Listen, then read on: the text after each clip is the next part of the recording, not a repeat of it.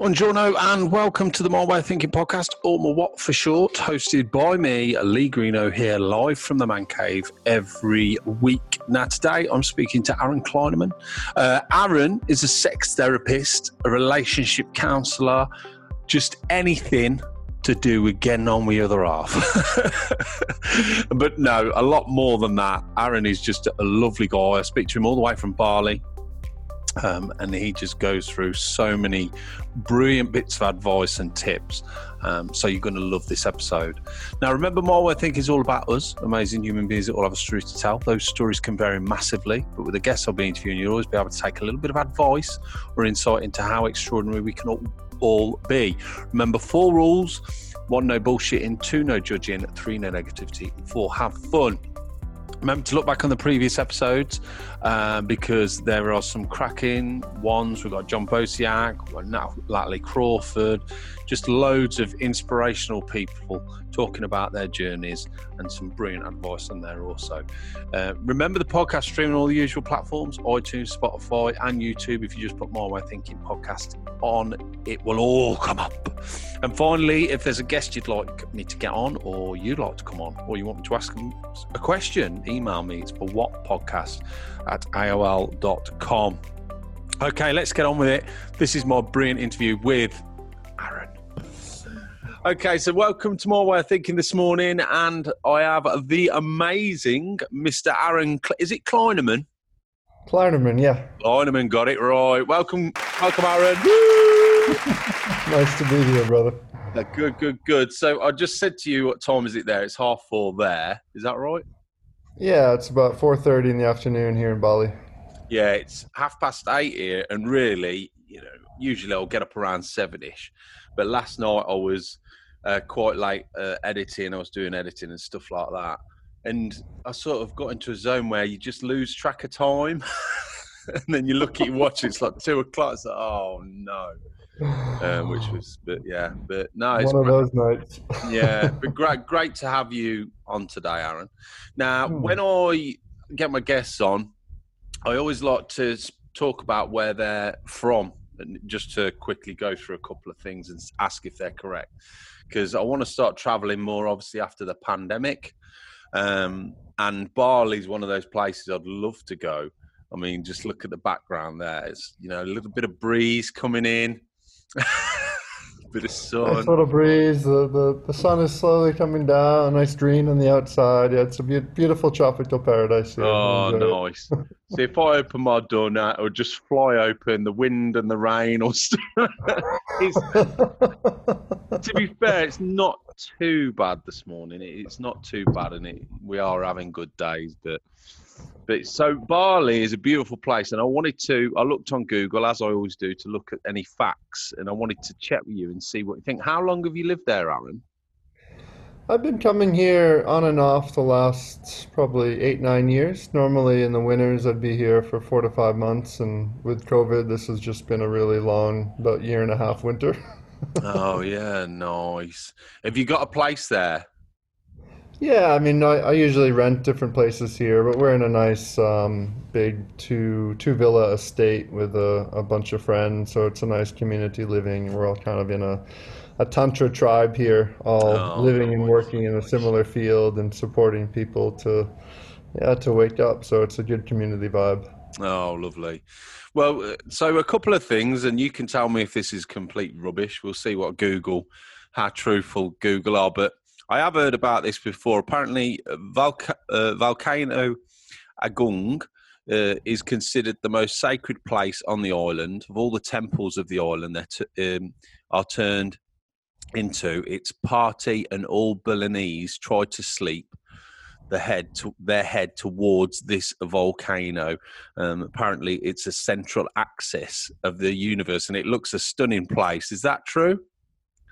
That is true. And actually, um, you know, January 1st this year, I climbed Agung for the first time, which was about a, uh, we started at, uh, when was it, 10.30 at night and got up there about 7, 6.30 oh. in the morning. Had a beautiful sunrise summit, and then uh, got back down around two or three in the afternoon. And Wow. yeah, Agung is. I, I always enjoy a good hike, and Agung was a very very powerful epicenter, um, and really brings a lot of the the Balinese culture quite alive in, into the yeah in, into their day to day life here. From the photos, it seems like there's nothing else around it that sort of tall. So it really is. When you see photos of it, it's quite iconic, isn't it?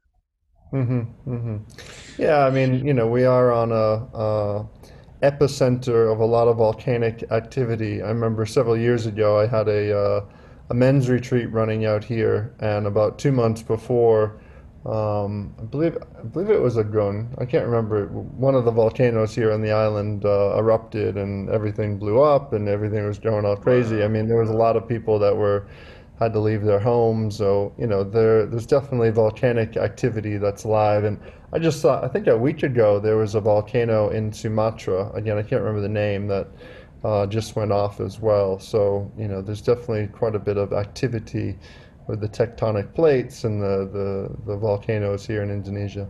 Do you get do you get a warning, Aaron, or is it just something that can just happen straight away? I mean, where I'm living now, I live in Canggu, that's a little bit away from uh, the volcanoes, so we would get enough of a warning and an awareness just from, you know, what we'd see in social media and, news and things like that. But if I was living closer to Agung, then um, I'd find a better way to be notified. But not really. The, I mean, there's some notification systems, but nothing that's really quite um, large and, and synchronized in any way. Yeah. So it's almost a beautiful thing and a very dangerous thing as well.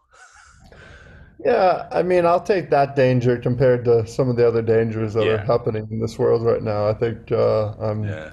I, I felt incredibly blessed this last year to be here in Bali, and you know, even with tourism completely going away, and you know, the people losing a lot of their economy in general, Yeah, you don't have to act, ask the Balinese to smile, and and to, to you know, they're just generally quite happy, peaceful, and enjoyable being people, and it, it's Yeah. amazing to be in a culture like that. Nice.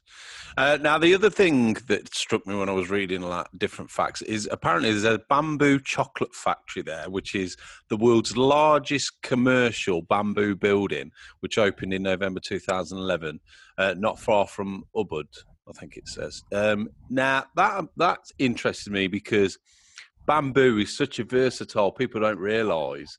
I remember going to a bike show once and seeing a bike that was actually bamboo.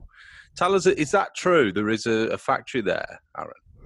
Um, yeah, I mean, there, there there definitely is. I mean, there's a, quite a few chocolate factories here. Um, the, You've got in, chocolate, you've got everything there, haven't you? We got a lot. We were just up in uh, up in the mountains this past weekend, and on our wa- way on our way back, we stopped at this chocolate factory, and it, was- you know, the COVID times, it was buy one get one free, so we stocked up. It was nice vegan chocolate, very very delicious. You know, But the reason, definitely- but the reason I say it about bamboo, are they very aware of make utilizing uh, wood and bamboo and things like that? There, Yeah, some of the, the most beautiful architecture I've seen, especially in the last probably decade, is that utilizes bamboo for these beautiful um, buildings and dining halls, and you know, there's a few places that are iconically built only out of bamboo, um, and it just adds such a beautiful dimension and really intertwines the your experience in the restaurant with the nature outside. yeah, that's good. That's good. Um, and then the f- another one is the most expensive cop- coffee, Kopi Luwak, is the most expensive in the world. Apparently, uh, considered prices of coffee as high as fifty dollars a cup. Uh, it's one of the few places in Bali that you can get this coffee. Is that true? Kopi Luwak, have you heard of it? Yes, because the, the coffee, th there's an animal called the luwak, which kind of looks like a, it's a little bit bigger than a squirrel, longer tail, and what the what these luwaks do in the forest is they eat the coffee beans. I mean, they have them now in cages, and they eat the Yeah. coffee beans, and then when they basically poop out the coffee bean, they then take that bean and then they roast it, and it has a particular amazing flavor. I mean, it's not my cup of cup of tea, but you Cup know, I think coffee. for some, cup of coffee. for some, they'll pay big bucks for it. You know, it just seems a little bit strange. someone someone is making a killing out there with, with a load of these luwaks in a yard Absolutely. going around picking up crap and then the and then the final one which i thought was really interesting is the languages over there because you talk about you know having a beautiful uh, people lots of people there and uh, there's 580 different languages, dialects spoken in, in Indonesia. Some say there could be as many as 1,200. Um, Mm. But Bahasa Indonesia is the country's official language, similar to Malay. Uh, but now its predominant language is Bali, um, and there are concerted efforts to keep the Balinese language alive. Is it very multicultural over there? I mean, you know, the Indonesian language, there's definitely each island, and there's thousands of islands. There'll often be different dialects inside the island, but there is a traditional Indonesian language that's taught in, amongst the schools. Multicultural for sure. I mean, there's a strong expat community, especially here in Bali, more so than any of the other islands that have lived here for, for a long time. So, um, you do have, you know, there's a, a lot of, especially now in this past year, there's been a lot of different Russians and Germans and Europeans and Americans and, you know, people from all over who have really made Bali their, their full-time home. Do you think they tend to come over there sort of for so many months like yourself and then go back home or other places? It's sort of a place where you go in the summer. Yeah, I mean, that was generally my, you know, there's been friends who have lived in Bali, you know, for a long time, and Bali was just normally a place I would put my feet up for four to five months, run a, a, you know, one or two retreats, have a few workshops, and enjoy my time. I mean, it's just a very, there's a lot of beauty, there's a lot of rest and relaxation, and um, there's beautiful surf, there's great hiking, there's, you know, the, there's a, a tremendous healing capacity here. Uh, the town you mentioned there, Ubud, I used to live, I, I still spend a lot of time there. We're actually heading there this weekend. Um, is really, Ubud is a, is a home for healing. So a lot of people have journeyed to Ubud, to Bali, to have a, a deeper healing inside and to find, you know, their journey back home into their own heart. So I think Bali calls to the souls of many different people through the year, and some come and have their journey and experience, and then they go off, and then some are like, hey, this really feels like home, and I want to be here longer. It's funny you say that, you know, Aaron, because I was speaking to my wife the other day, and I think a big thing with lockdown, especially now we've just passed the year mark, is having that time to, even though we're stuck at home, I mean, I'm still popping into work and the wife's working from home, but you don't have that break. Yeah, and sometimes I think it's so important to have that time, even if it's just a couple of weeks away, in a in a, a another space, another country with different weather, different climate, just to clear your mind and not think of anything. Because yes, we might be at home, but you still wake up with all the usual things swirling around your head. Well, I do, and you, when you go away, it gives you that break, and we haven't had that through the pandemic. And I think that's what's causing a lot of mental health issues. What, what where we are now? Would you agree with that?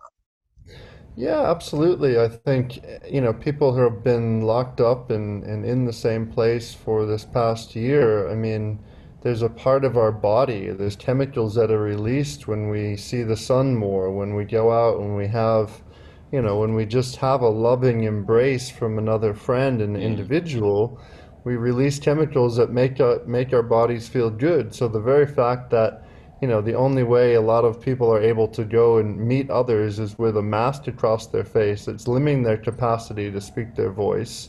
That's inhibiting them to be close to their friends and their loved ones. It's like absolutely. I mean, the I was researching a few weeks back, but the number of suicide deaths that have mm-hmm. increased in this past year, and, and the number of you know increased mental health issues, and you know, in in one side it's great because I see a ma a greater global awakening that's happening, and Yeah. people are like, "Wow, this is, is I've had enough. I need to actually start to take control of my own being, my own body." And you know, for individuals such as myself that work in in this field, I mean, my business and you know my my partner and I's uh, everything has been thriving and, and just expanding massively. And everyone else I know in this field has been doing the same. Just so many more people are like mm. I want some answers. I want some solutions. What do I do? What do. I do when I rip my partner's head off because he said hello to me the wrong way? You know it's yeah. like yeah. there's it's so much that yeah, it's put everything yeah. into perspective, I think, for a lot of people, and uh, especially a lot of people that maybe are stuck in a rut or something before this pandemic. Now, all of a sudden, this has happened. It's given you a lot of time to reflect and think, actually, what am I doing with my life? Where do I need to go? You know, because this pandemic has sort of blocked us all and you feel so trapped. So when you get released almost, it's like, wow, I can actually you know, do something in my life instead of just carrying on sitting here.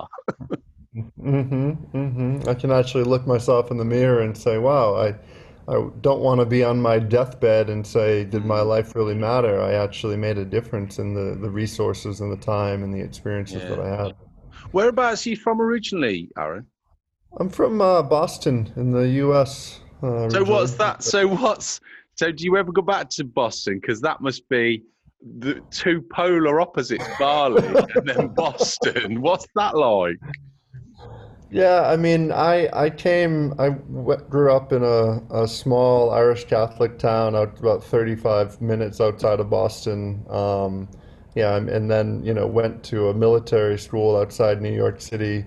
So I basically went from a um, you know ship's captain navigating ships to a uh, to a um, psychologist and therapist and transformational coach navigating souls. Um, but you know, it's interesting. My my brother is a, is full in academia. He works for you know one of the, the largest universities in the U.S. and my sister lives in Boston still and works for a, a like a, a massive um, wealth management company that you know is global around the world. And I'm kind of the one that's like, oh, what, what's he what's he been up to? You know, but. I've just always done my own thing, and I've traveled a lot. And you know, by the time I was, I think 30, I'd already been to over 50 countries around the world, and you know, I've always really expanded and, and seen the world from a different lens. So when I go back, you know, I love. I still have friends that I'll catch up with, and I have a love and appreciation. It's less of a I'm there and, and I'm better or anything else like that. It's like I've learned more than anything on the spiritual journey of like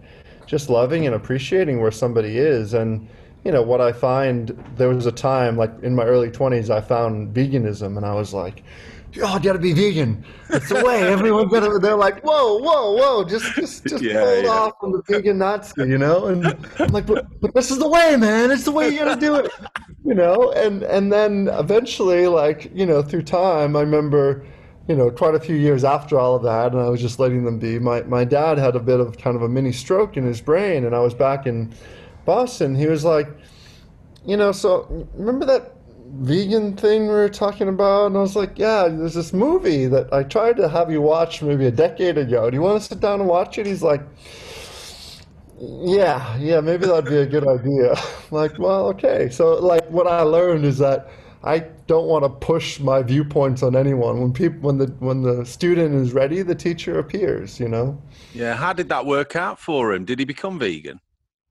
Um, he's definitely become more plant-based and aware. You know, he's he's kind of fluctuated in his weight throughout my whole life. He's been an emotional eater, and you know, I've tried to support him in many different ways. I mean, a big turning point for me with my father when I was 14 years old. My my sister went to university just north of Boston, and we were in a two and a half hour drive there. And one of the things that always really plagued my father was his gambling addiction and in that two and a half hour drive, I basically convinced him and, and supported him and listened to him to stop gambling. And that, you know, that was over, that was a long time ago now. I was 14, I'm 38 now. Um, so that was a total shift in my, the lens of perception that I began to view the world. And, you know, he kind of became, of course, he's my father, but he kind of became someone I would talk to and, and was, finding out about life and women and, and you know all the different things that a young teenage boy does. And I you know took this lens of actually recognizing wow there's a gift inside of me. It took me a lot longer to really be able to you know formalize that in a way but I'm very grateful for that. And he really was able to listen, was able to, you know, listen to a son who clearly loved him. And also, I recognized that I had a pretty strong gift to be able to listen to someone to support them into, you know, vibrating more of their greatness in the world. Yeah, it's quite powerful, isn't it? And I think we sometimes we take things for granted. It's quite powerful just a conversation with someone. Um, and talking about serious issues like gambling, addictions, and things like that. Sometimes they just want someone to listen to them um, because it's like it's interesting what you said about forcing people to become vegan. I think that's the worst thing you can do, and it divides people. The best thing you can do is listen, and people, like you say, if they make their own mind up, you've got a lot more chance of them deciding right i'm going to give up gambling i'm going to start eating vegan or whatever because they're they're making the decision but if they think you're pushing the decision on them it can do the opposite it can make more damage can't it Absolutely. Yeah, and I mean that's what I see with my, you know, day-to-day work now. It's like a lot of the individuals who reach out to me are having challenges in the bedroom or challenges in their relationship and they're finally I've hit a place of whether it's rock bottom or some place and especially for men it usually takes a lot of hitting our head against the same wall. Men. They're like, oh, it's, it's a brick wall. It, it's still a brick wall. It fucking Yeah. hurts. But I'm Yeah. keep hitting my head, and then finally it's like, oh, maybe I, maybe I need to talk to someone, you know. And, and you know, I, I I love it. So I, I went to a maritime military school, so I went to school with a lot of guys that are quite.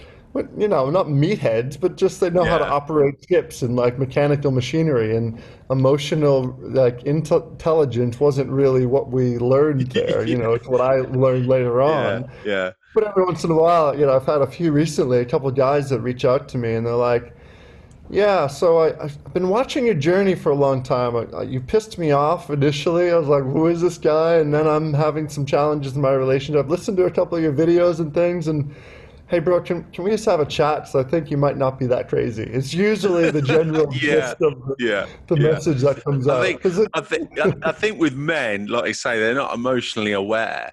Um, and if and if you tell them that it's it's their problem or their issue, the first thing they do is direct that to someone else. That i say, "No, it's my wife. She's got a problem. She doesn't want to sleep with me, or, or whatever the issue is." And then eventually, uh, it must be quite nice when you get that sort of spark off them that they turn around and go, "Oh, it is me." Oh, whoa. I didn't realise that.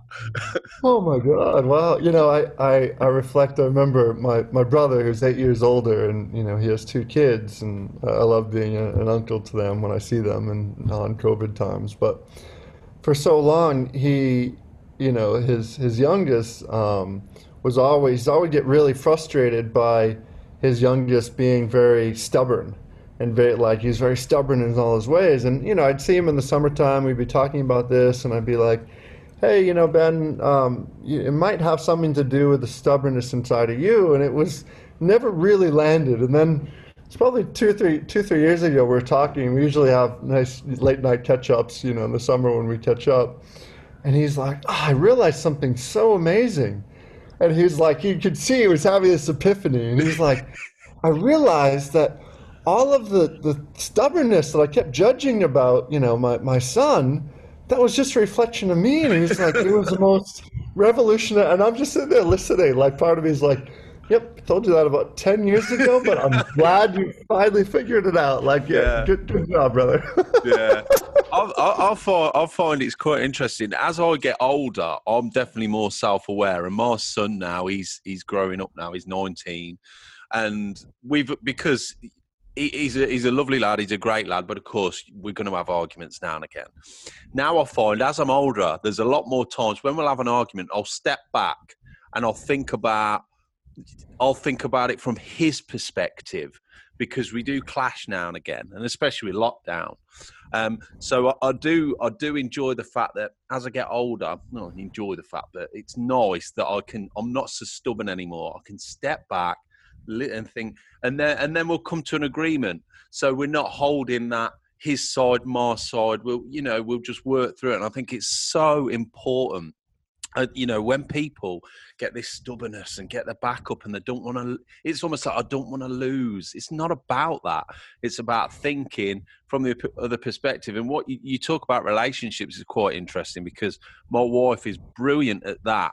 She'll, if we argue or, or she, my wife will just say one or two words or, or a, or a sentence that makes me step back and think, oh, actually. So I think that's one thing that's quite important in relationships. Yeah, and I love that you say that because I think one of the most powerful tools is when we have the capacity to put ourselves into someone else's shoes and can begin to actually see the lens of their life through their shoes and, and especially when disagreement and conflict arises. I mean, you know, my partner and I are often working with couples in a variety of different formats, but uh, around communication especially. And you know, I think the greatest communication challenges is like, no, my opinion's right. No, my opinion's right. And it's just like this battling. And then at the end of the day, like there's obviously some truth in both sides. There's some ego, there's some frustration in both sides. And when both sides can actually be like, okay, yeah, fair enough. I see how you can observe it that way. Oh, yeah, I can see how you can observe it that way. And then you can return to where love is at the center and where like a deeper place of, why are we actually together in the first place? Are we together so that we're constantly at a place of bickering, or can we let love be at the center of our relationship and just recognize, yeah, there's times when we have differences, and that's beautiful, and we can celebrate our differences and then celebrate the place of where it reflects within us what we haven't learned to love, honor, and appreciate, and then say, oh, wow, you're just a reflection of all the things inside of me that I haven't learned to love and appreciate within. Thank you. I love you. Oh wow. yeah, the, the real the real important things. I think. I mean, we've sort of jumped forward, but just to sort of, I'll introduce you at the start anyway, because people will think.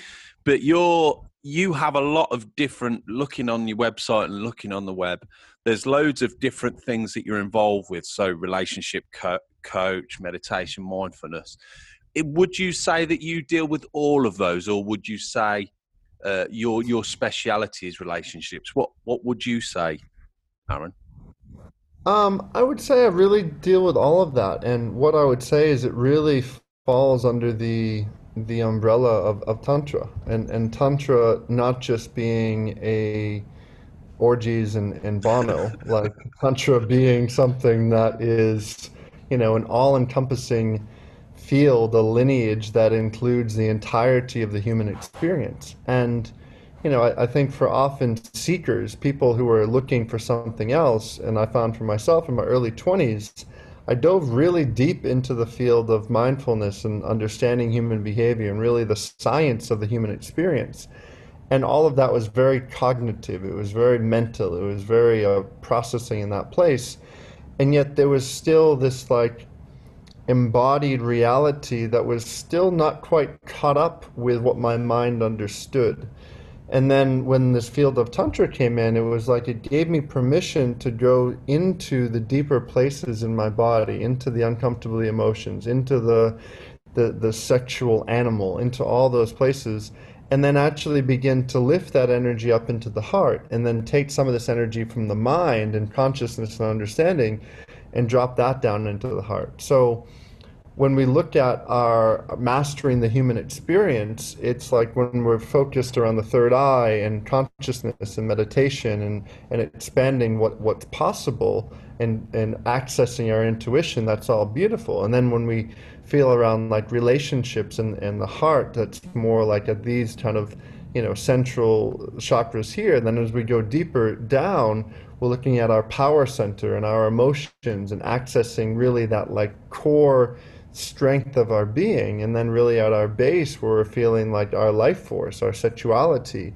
So when all of these can be in alignment then we begin to recognize ourselves as a being that can fully access life force energy and the potentiality. So my reach in all of that like there's times when i'm having a very esoteric conversation around you know philosophy and concepts in the brain and i love that. And then there's times where it's this very raw primal like state that isn't necessarily even understood and i love that as well. And i think when we can waver inside of all aspects of our human experience and celebrate it and meet it through the eyes of love, then the vibration could begin to change in terms of how we're showing up in the world.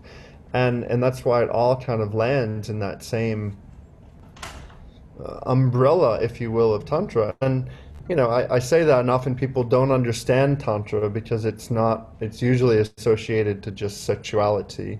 But the only lineage, the only spiritual lineage I've come across that includes sexuality along with everything else is the field of Tantra. And that's why it's like, okay, I couldn't just keep myself as a mindfulness coach and as a transformational coach without including sexuality because that's where I was seeing there's so many of people's issues relying. So I wanted to increase the umbrella of what I was able to support within my own journey, as well as the journey of others and you know clients reaching out for support. I think it's interesting that as a as a um, I can't really speak for a woman, but as a male, we can be quite one one dimensional almost, especially if we you you meet men that are not emotionally intelligent. We can be quite, you know, I'm a man, I'm masculine, I have sexual urges. This this is me. And what you're saying is it's so much more than that. It's you're you're a complex human being with all these different things. And I suppose to to understand all that is so much more sort of life affirming, life changing, if you like. And uh, is that what you're doing there when you coach couples and men? Yeah, it, it's like they're you know, I think a basic framework that's good to start with is to understand the duality of the human experience. And when I say duality, I mean that we're both in male bodies and we've been raised since we came out of our mother's womb as a man with a you know with certain genitals with certain ways of experiencing the world there's a whole other framework of humans who are females and they have a human female body journey. So, duality is saying that, yes, I'm in this male body, but I'm a bioelectric magnetic being. And I say bioelectric, meaning that the smallest thing inside of me is a cell. A cell is a positive charge and a negative charge that annihilate each other to a point of equanimity. Everything in our world, wood, phone, everything is cells. Cells are always finding equanimity to create form and structure. So the form and structure that we know, the two of us, is a male body journey. Yet inside of us, there's also a feminine essence. Now, it doesn't mean that I'm going to go become a woman and, you know, change my sexuality. It just means that if I'm going to know how to master the human experience, which is what I want to do, so that I can actually access the wisdom of my soul, then I have to begin to lean into the uncomfortable places that are often more associated to the receptive, tender energies of, of the feminine inside, which is usually the emotions, the chaos, the wild, the crazy. And for most men, we're not taught that that's normal because as a young boy it's like don't be emotional. Big boys mm-hmm. don't cry. That's not allowed here. We're taught to not be emotional. So our emotional body for most male bodies has been suppressed and compressed and pushed down. So when a man gets emotional generally it's like oh my god domestic violence shit's hitting the fan this guy's gone crazy because there hasn't been an education for most man bodies of how to move the emotional body. Yeah. And and so he accesses it. He thinks something's wrong with him because he's been told by society that he's not supposed to be emotional. But basically society's been telling you the whole time only one half of you is welcome. We we don't want the other half. So imagine and just put it into like a fairy tale picture.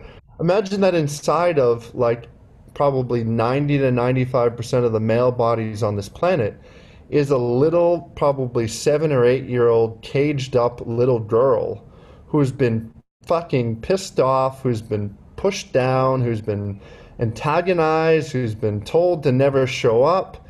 And, like, what does that male body do then? He creates as many structures and forms around him to try to make it so that that, that little girl can't be accessed. Yeah, yeah. It's it, it, when you deal with relationships. um, and trying to coach these people, do you find that sex is always the main that that's the that's the thing that people go to, but it's far deeper than that, or is there a range of issues? Yeah, so I think sex is often at the forefront of what people want to see different. What's underneath that is a whole shitstorm yeah. of everything. yeah. yeah. Which is yeah. usually either the man's not getting enough, the woman is complaining about what she's getting, or, you know, isn't feeling like he's meeting her, you know, he's not meeting her outside the bedroom, all of these different pieces. And at the end of the day, eh, couples are often just wanting more connection, intimacy, and time together. But often what's happening is there is way too much conversation and processing happening and not enough actually just coming together eye to eye, soul to soul, letting everything dissolve away and just beginning to remember why people have come together in the first place. And I say that because when sexual energy can be present, it's the strongest healing modality. Mm. But what that requires is a lot of vulnerability to show up and to take away the agenda most you know couples especially are having issues in the bedroom because you know the the man is having the agenda of needing to have an ejaculation the woman just wants her clitoral you know sneeze and if the, both of those things aren't met then they're both just unhappy little boys and girls who are like it's not happening my way meh, meh you know, it's so it's like, okay, well, let's get underneath that. Let's see what's happening. Where where are your unmet needs? Can you communicate? Man, start to arouse her before you get her undressed. That means that you send her messages, you reach out to her, you have a genuine interest about her other than just taking your clothes off. Women, you recognize that a woman's, you know, a man's body, if you want his heart to open, then his sexuality has to open. And so it's like ergonomically, this is the biggest issue. And I'll explain this. So it's like women's bodies, the only way a woman's yoni opens is if her heart is open. And the only way a man's heart open is if his sex gets activated. so we're working with complete polar opposites. no wonder why there's so many issues, right? it is. And also, to be fair, men can be quite selfish as well. Of course, of course. And and a lot of women are emasculating men and they're cutting off their balls because they're not meeting them in a certain way. But it's fucked up because they want their balls, they want to be fucked to God, but they don't want to surrender enough to be fucked to God. So it's a walking contradiction. do you find how successful are you, Aaron? Do you find that every couple goes away and says, "Oh, that was amazing," or "You've sorted it," or do you find it's 50-50? What sort of how many times do you actually does it does it work? Does it get through to couples? Because I, I, suppose it can split couples up as well. Uh, for sure. What what I find is that when people are willing to do the work, they're always going to return to love and returning to love doesn't necessarily mean that they're staying together because sometimes one of the partners has been staying in the relationship and they haven't been honoring themselves and they've wanted to step away for a while, but they've been afraid of losing love.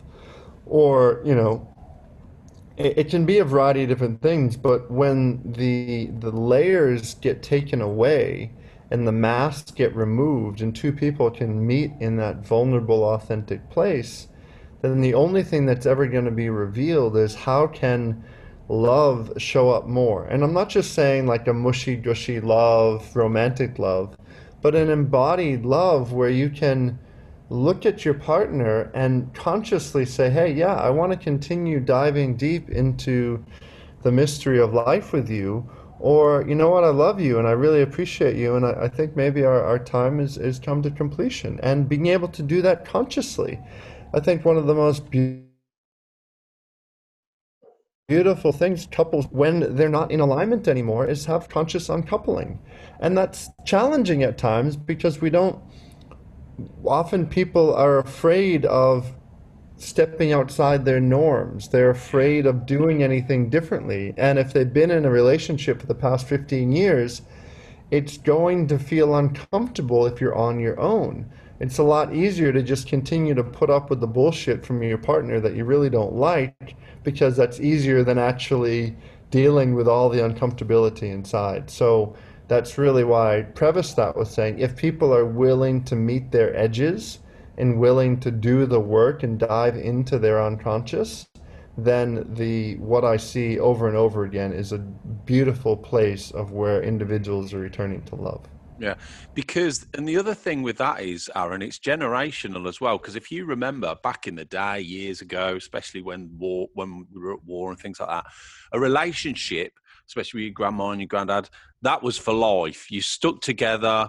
You know, if it if it, you went through the struggles, the pains, you you kept with each other, and that that was it, and you, there was no excuse.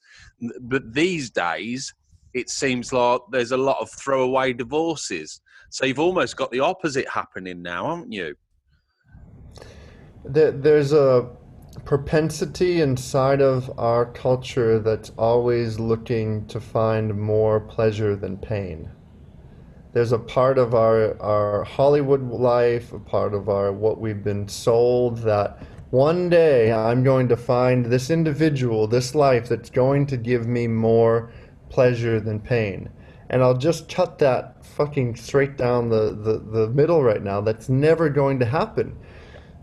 Simply because we're in a bioelectric magnetic being that is in duality, and there's always an equal amount of both pain and pleasure. Now, you know, that, that doesn't mean that you want to just suffer through situations because you know there's pain and pleasure, but it means that you're willing to move through the difficult times because inside difficulty, inside pain, there's just as much joy as there is the challenges of pleasure. But it's letting go of our addiction to wanting something, a white picket fence, wanting something to be a way that we're not going to have challenge. There's always going to be drawbacks and advantages. is always going to be good and bad, and kind and cruel, and naughty and nice. We cannot have life any other way. When we're able to transcend and move through all that and find authentic, embodied gratitude for both perceptions, then we can actually like find the deeper cosmic realms or wild, you know, uh, you know opening of our pineal gland and experiencing DMT and all these other places but until we have an embodied gratitude for both sides of the coin then it's all just smoke and mirrors yeah, I think, and the other thing is, Aaron, as well today, because we're in such a fast world and everything's moving, everyone's stressed, everyone's doing things. Uh, people want quick fixes, and you've social media as well. Look at Instagram, you see how perfect everybody's life is. So I think this day and age, especially thinking of what you were talking about there as affairs, is uh, for men and women to get that quick fix of something exciting they haven't had for years. Really it's it's really selfish. What they should be doing is looking back at their own relationship and working on that. Um, what what tell us a little bit about that aaron about relationships that you see where there's been affairs yeah i mean affairs are a huge piece of when people aren't willing to confront their own shadows you know and i, I see that sometimes affairs get called a more formal name of polyamory, which can work in a beautiful framework when people have multiple partners and there's conscious communication. Woohoo! But you know, if, if, you're, if you're, if, you just if, said we're about orgies. Oh, yeah, yeah, yeah, yeah. But but if if you're if you're having a, a polyamorous relationship but only one of you knows, that's not polyamory. Damn. Yeah, Damn it! That's I, good. I yeah. should have told her. That's a good point. you know, and that's like that. But that's funny because the reason, you know, affairs are often happening is because an individual isn't willing to sit with everything that's been coming up that's been reflected back to your partner? Because you know how long have you been married now? Uh, 10 years. Coming up 10 years this july. And we've been together longer, yeah. Oh, beautiful. So you, you've been you've been in a relationship, so she knows you pretty well, right? Yeah, she Yeah. knows your good side, she knows your ugly side, she knows all of you. Yeah. And would you say that in many ways, if you can utilize that, like your relationship with her and everything that she reflects to you as a as a spiritual practice, would would you like would you be open to that as a place for your evolution and growth? Mm, mm. Yeah, yeah, of course, yeah. Yeah. So so but most people aren't on that train. They're like, "Oh, my partner is showing me all these things that I I don't I can't own inside of me." And when we recognize that our world we're we're just a series of reflective capacities. So anything any trait or characteristic that my my beloved is embodying that I am like I'm blaming, shaming, and condemning her for, I need to turn the trigger back to me and say, wow, I show up that way as well. Can I love that part of me instead of blaming it in her? Yeah. The reason affairs are often happening is because people get bored, they get triggered, and they get annoyed by their partner. So they're like, let me go get a quick fix on the other side where I don't have to actually feel what's coming up Yeah. because new love, new sex, it releases all the new happy chemicals and it's great and it's fun, it's amazing. But eventually, that affair, unless you're having the capacity to go deep with that individual, is just going to be like another quick fix and drug or, or, you know, drinking a couple beers on a Friday night with the buddies. It's like it's great for a little while and then the pain sets in. Yeah, and what I find as well um, with my wife is dating sites and things like that. Now they say, right, you know, I love bike riding, so I'm going to look for someone who loves bike riding. I love musicals. Now, yes, that's nice. But what I think, because me and my wife are quite polar opposites. I'm a creative, she's a grafter. I love, I love films. She doesn't. We, but it's not about that because I think that's quite nice that we're opposites. But if we go through, as in a relationship, you go through your ups and downs. If we go through a real bad time, uh, and then afterwards we talk about it and we've worked our way through it, it makes that bond stronger. So the more times and the over time and the more up and downs we have, we, we seem to get stronger. Would you agree with that?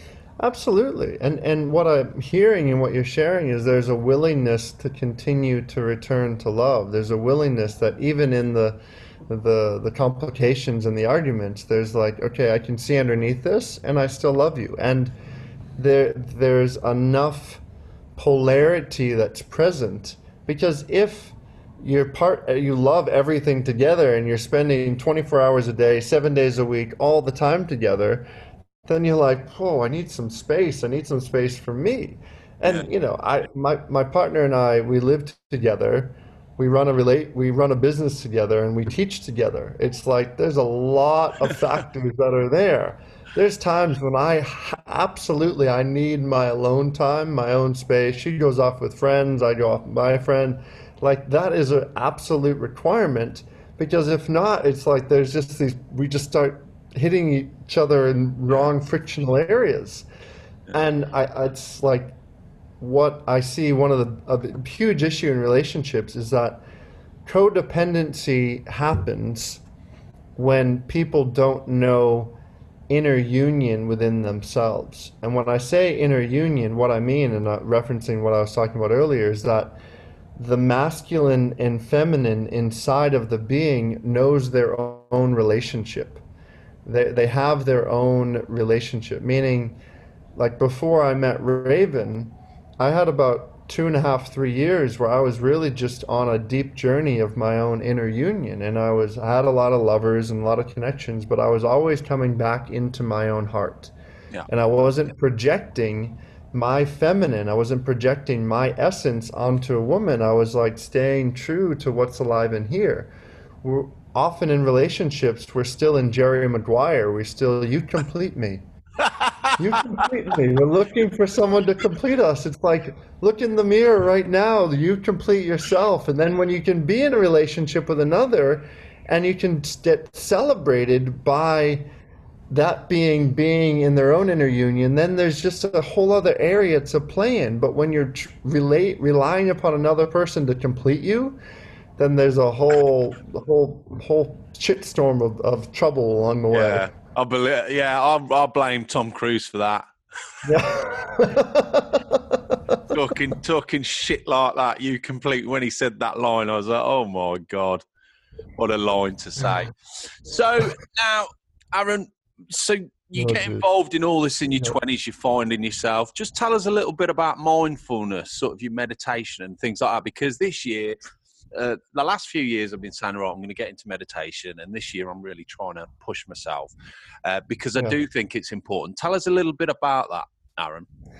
Yeah, mindful. I mean, meditation, one of the best definitions I ever received for meditation, my first meditation teacher. Um, I was living in LA and I was studying at a, a place called Agape, um, which was kind of a science of mind, trans denominational spiritual center. And, you know, she gave a definition called, you know, meditation is just an appreciation of what is. Hmm. And when you can have an appreciation of what is, then you can begin to cultivate the witness inside of you. Now, meditation absolutely can be sitting in a lotus position, eyes are closed, you know, crown of your head is connected to the center of the cosmos, your base is grounded to the center of the earth, like you just become this vessel of spirit. And I have had, I've meditated in the Himalayas, I've traveled throughout all the world, I've had incredible meditative moments around the planet.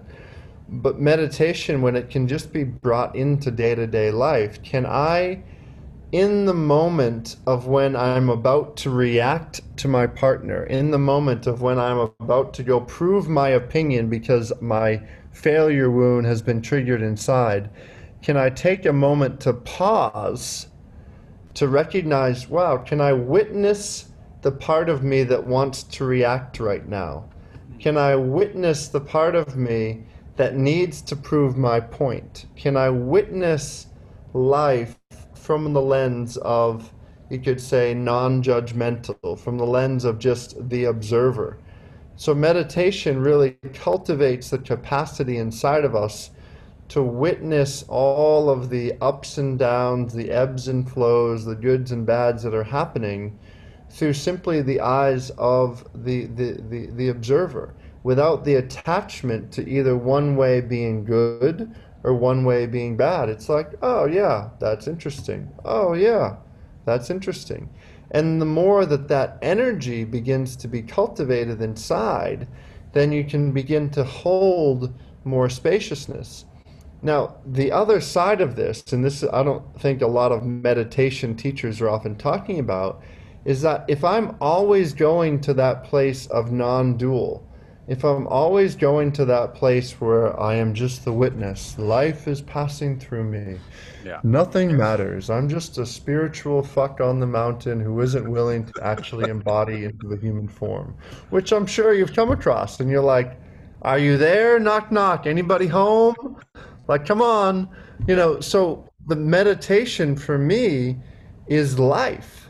Meditation is a is a choice where we can embody our awakening. That's why we call our school the Embodied Awakening Academy. We're incorporating meditative principles, but we're bringing it into day-to-day existence. And that's not easy. It's easier for me to go sit in an ashram in Nepal and just contemplate upon the leaf falling on my on my shoulder. I've done that. It's really it, it's not super easy, but after a while it's like, ah, leaf, water. Oh. Yeah, that's not for Oh. everyone though, is it? That and that's It's what you not- say. That's what you say. It's almost it almost ruins it for everyone else because everyone looks at that and thinks, "Oh bloody hell, idiot Yeah. sitting there on the mountain." It's trying to make it more accessible for everyone and, and bring it into everybody's lives, isn't it? Yeah, exactly. And making it more accessible means that the way I can incorporate meditation into my day to day life is that every morning, you know, I'll go to my yoga mat, I'll go to in front of my altar, and I'll just begin to sit with what's coming up inside of me. Can I let whatever sensation and experience is happening inside of me, can I let it be there without judging it? Can I let it be there without trying to push it away? Can I let it be there without trying to change any of it and just to say, hey, oh, wow, okay. That's what's happening. Can I let my emotions move without judging my emotions as good or bad? You know, can I just observe, wow, my partner was an absolute fucking crazy woman last night. Oh, interesting. wow, that's interesting. Oh, was she? do, do, do, do, I, do I need to change her or can I just let her be yeah. there? Yeah. Like one of the greatest gifts that the mass and female bodies can cultivate is our capacity to hold loving presence. And you know, maybe your, maybe your woman, as your partner said to you, "Can you just be more present with me? You're distracted." Or you know, I know that's what often men hear. It's like, "Don't go to your phone. Just just be here with me." Yeah. So when when the masculine can just be there, holding loving presence, that doesn't mean we're stoic. We're not connected to our heart. It just means that we're in loving presence. All parts of whatever we see in front of us are welcome the tears, the anger, the frustration, that's all there. And to be able to do that, we have to do two things. We have to know that stillness within, and we also have to know the everything. It's like the stillness, I can look at this water bottle. The stillness is the form of this water bottle. It's like this pillar of presence. It's glass, it's form, it's all of that.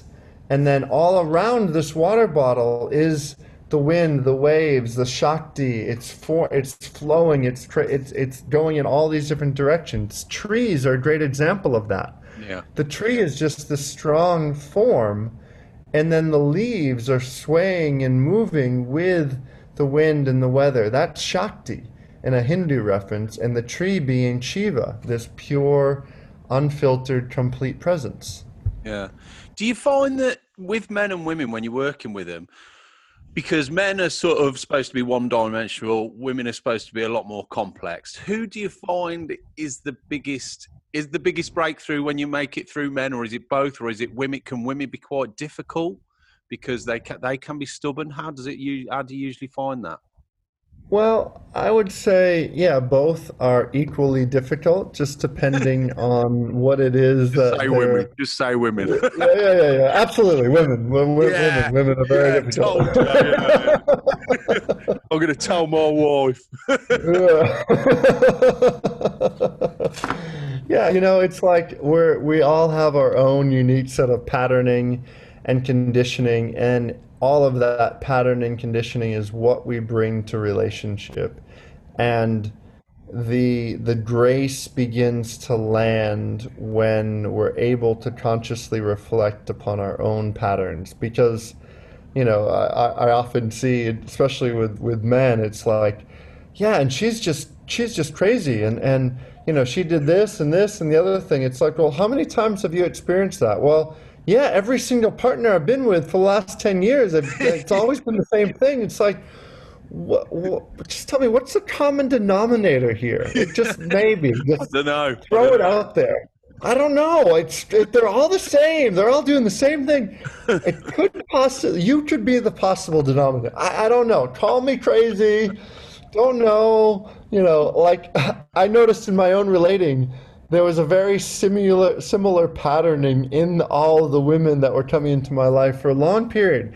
They even all were around the same birthday as my mother, to the point in which I was like, I, I think I, I met this woman. I was living in Singapore at the time, and we were hitting it off, and it was sexy and it was beautiful. It was many years back.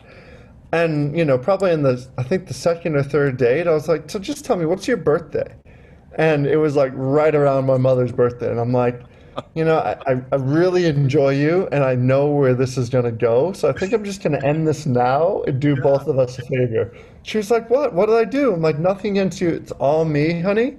I just know I've attracted the same thing again and it's time to actually kick this in the ass. Yeah. And since I did that, I w- I haven't had that same archetypal woman again. I, sp- I, suppose that's a good point because as a man, when we first get into a relationship, it's all about the sex, isn't it? Yeah, she's great in the sack.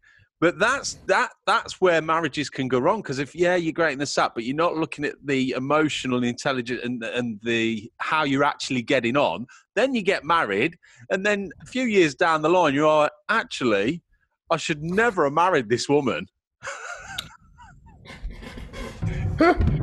you see that, don't you? Absolutely, absolutely. And then it's like, oh, let me just go find another woman who's good in the sack. So I'll cheat on this woman. I'll go find a new woman I can make love with for a couple years, have all the happy chemicals, and then when that dies, oh wow, oh I think I need to find a new one.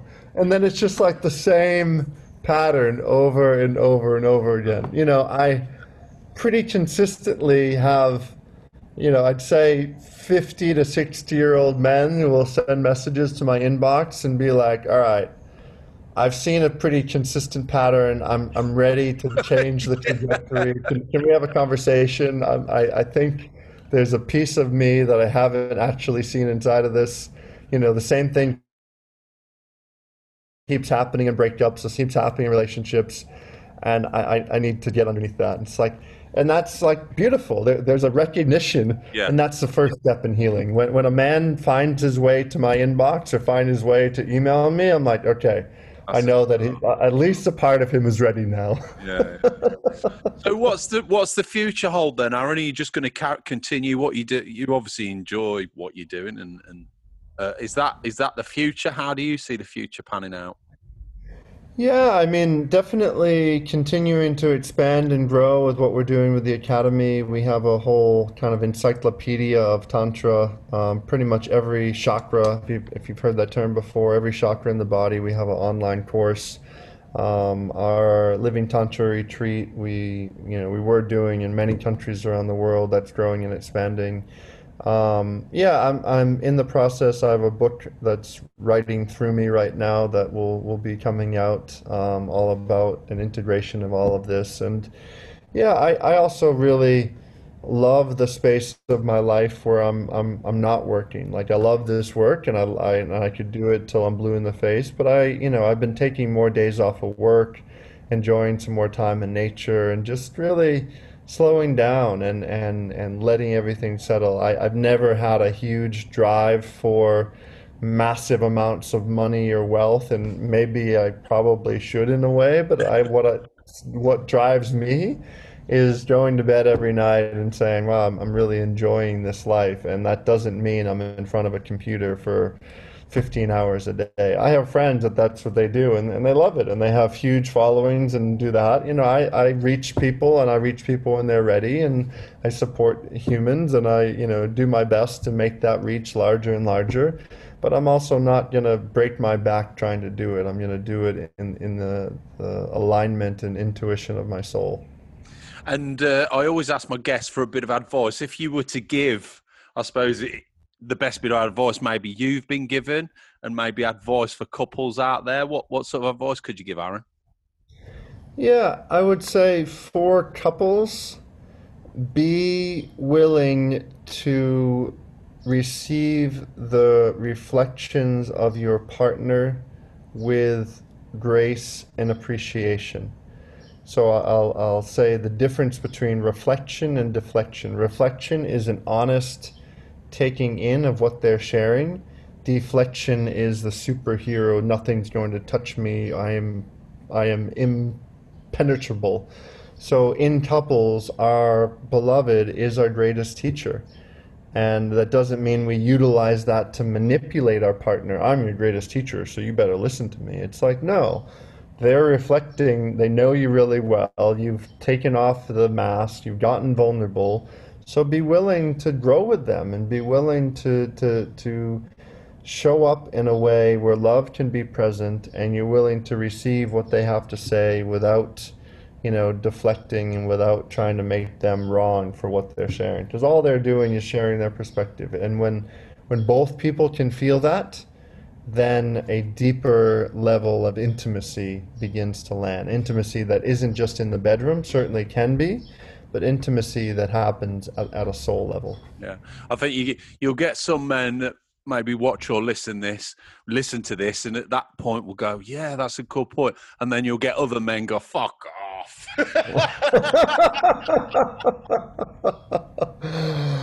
Absolutely, you know, and, and to to to the to the men out there, especially like I know the the place of of deflection, arrogance, and ignorance so well, and what I would say, like more than anything, is are you willing to let your ego drop for a moment and let your body feel? Because, and, and this is actually, I'll just tie this into orgasm. The same energetic channels that your emotional body moves through are the same energetic channels that allow for a more multi orgasmic experience. So if you're a man listening to this and you want to be multi orgasmic, get a relationship with your emotional body or else it will never happen.